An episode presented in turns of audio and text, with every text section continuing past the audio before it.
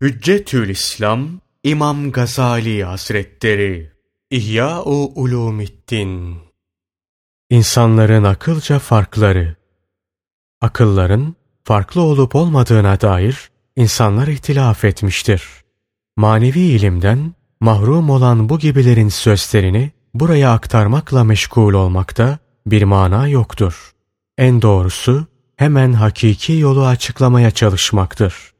Bu hususta açık gerçek şudur ki, daha önce anlattığımız aklın dört kısmından ikincisi olan zaruri ilimlerden başka diğer üç kısmında insanlar arasında farklılık vardır. İkinci kısım mümkün olan şeylerin olabileceğine, mümkün olmayanların da olamayacağına dair zaruri ilimlere işaret eder. İkinin sayısının birden çok olduğunu, bir cismin bir anda iki yerde bulunamayacağını, bir şeyin hem hadis hem de kadim olamayacağını bilen akıl sahibi, kat'i olarak aklın anlayacağı buna benzer diğer şeyleri de bilir. Bunda ayrılık yok. Fakat diğer üç kısımda ayrılık vardır. Dördüncü kısım olan şehvetlere üstün gelen kazanılmış akılda da insanların bir olmadığı hatta bir insanın bile her halinde aynı derecede olmadığı meydandadır. Bu fark bazen şehvetlerin muhtelif olmasından ileri gelir. Mesela insan aklıyla bazı şehvetlerini terke muktedir olduğu halde bazılarını yenemez. Bu da daima bir şekilde olmaz. Şöyle ki gençlik zamanında şehvetine hükmedemez. Fakat yaşlanıp aklı başına gelince bu cepheden kendisine malik olur. Buna karşılık yaşlandıkça kendisinde gösteriş, makam sevgisi kuvvetlenir. Bu sefer de bunların önüne geçemez. Bu ayrılık bazen şehvetin tehlikesini bildiren ilim nispetiyle olur. Bunun için doktor birçok zararlı maddelerden kendini korur. Fakat aynı akılda olup tıp ilmi olmayan bir diğeri bu zararlı şeylerden kendini çekemez. Bilgi çoğaldıkça korku artar. Böylelikle arzuları yenmekte korku, aklın yardımcısı olur. Maddi hayatta böyle olduğu gibi manevi cephede de böyledir. Hataların zararlarını daha kuvvetli bilen bir alim kendini bir cahilden daha iyi korur. Fakat biz alim derken maddiyat için okumuş, cübbeler giymiş, makam işgal etmiş, cedel ehlini değil, Allah için okuyan hakiki alimi kastediyoruz. Eğer ayrılığın sebebi şehvetse, aklın ayrılığına gidilmez. Yani akılların farklılığından değildir. Eğer ayrılığın sebebi ilim cihetindense biz ilmin bu kısmına akıl ismi verdik. Çünkü burada ilim aklı kuvvetlendirir. Buradaki ayrılık ismin manasında olur. Bu ayrılık bazen yaratılışta olur. Yaratılışta aklı kuvvetli olan nefsin arzularından kendini daha iyi korur. Tecrübe ilmine dayanan üçüncü kısma gelince buradaki farklılığı kimse inkar edemez. Bunlar bazen tesadüf, bazen de hızlı idrak ile ayrılırlar.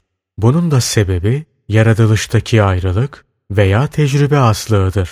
Asıl olan birinci kısım yani yaratılıştaki akla gelince yaratılıştaki ayrılığı inkara yol yoktur. Çünkü o bir nur gibidir. Nefsinin üzerine bir güneş gibi parlayarak doğar da yedi yaşında parıltıları görünmeye başlar. Sonra sen kırk yaşına yaklaşıncaya kadar derece derece artarak gelişip ziyadeleşmekten geri kalmaz. Ta ki kırk yaşına girdiğinde nuru artık tamamlanmış ve kemale ermiş olur. Onun misali sabahın nuru misalidir. Zira sabahın nuru görünmeye başladığında önce gizli saklı zuhur eder ki onu o anda hissederek idrak etmek meşakkatli olur. Ondan sonra derece derece artmaya başlar.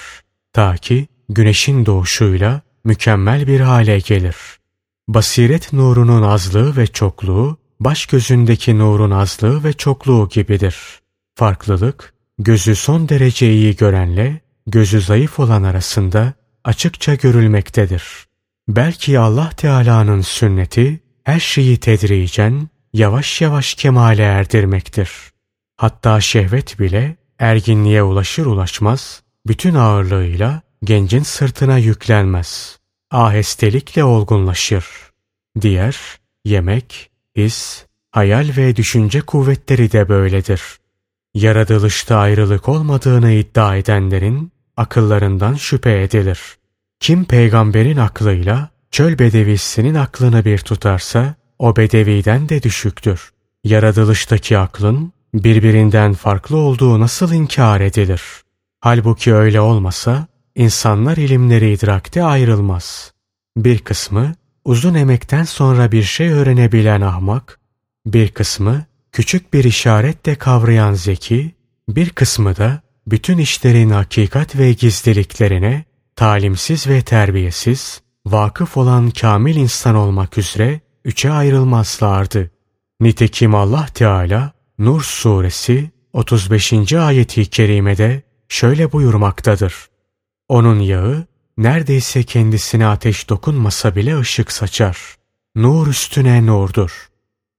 Bunlar peygamberlerdir. Öğrenilmeksizin ve işitilmeksizin kapalı ve bilinmeyen işler gönüllerinde açılır ki buna ilham derler. Bunun bir benzeri olarak Peygamber Efendimiz sallallahu aleyhi ve sellem bir hadis-i şerifte şöyle buyuruyor. Cebrail aleyhisselam kalbime şöyle ilka etti. Dilediğini sev, neticede ayrılacaksın. İstediğin kadar yaşa, sonunda öleceksin.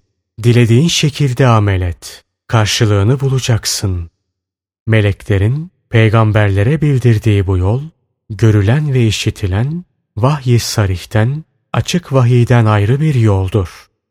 Bunun için Peygamber Efendimiz sallallahu aleyhi ve sellem bunu üflemek ve nefes manasında olan nefes ve ruh kelimeleriyle tabir etmiş, bana vahyolundu dememiştir. Vahyin yolları çoktur. Bu kısım mükaşefe ilmine ait olduğu için muamele ilminde bunun üzerinde çok durmaya gelmez. Vahyin derecelerini bilmek için vahye mazhar olmak gerektiğini sanma.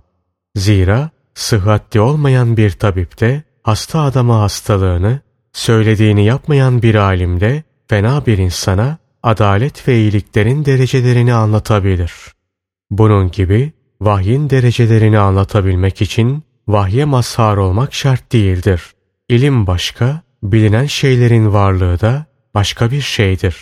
Peygamberlik ve veliliği bilen bir kimsenin peygamber veya veli olması, takva ve zühdü bilen herkesin de muttaki olması lazım gelmez.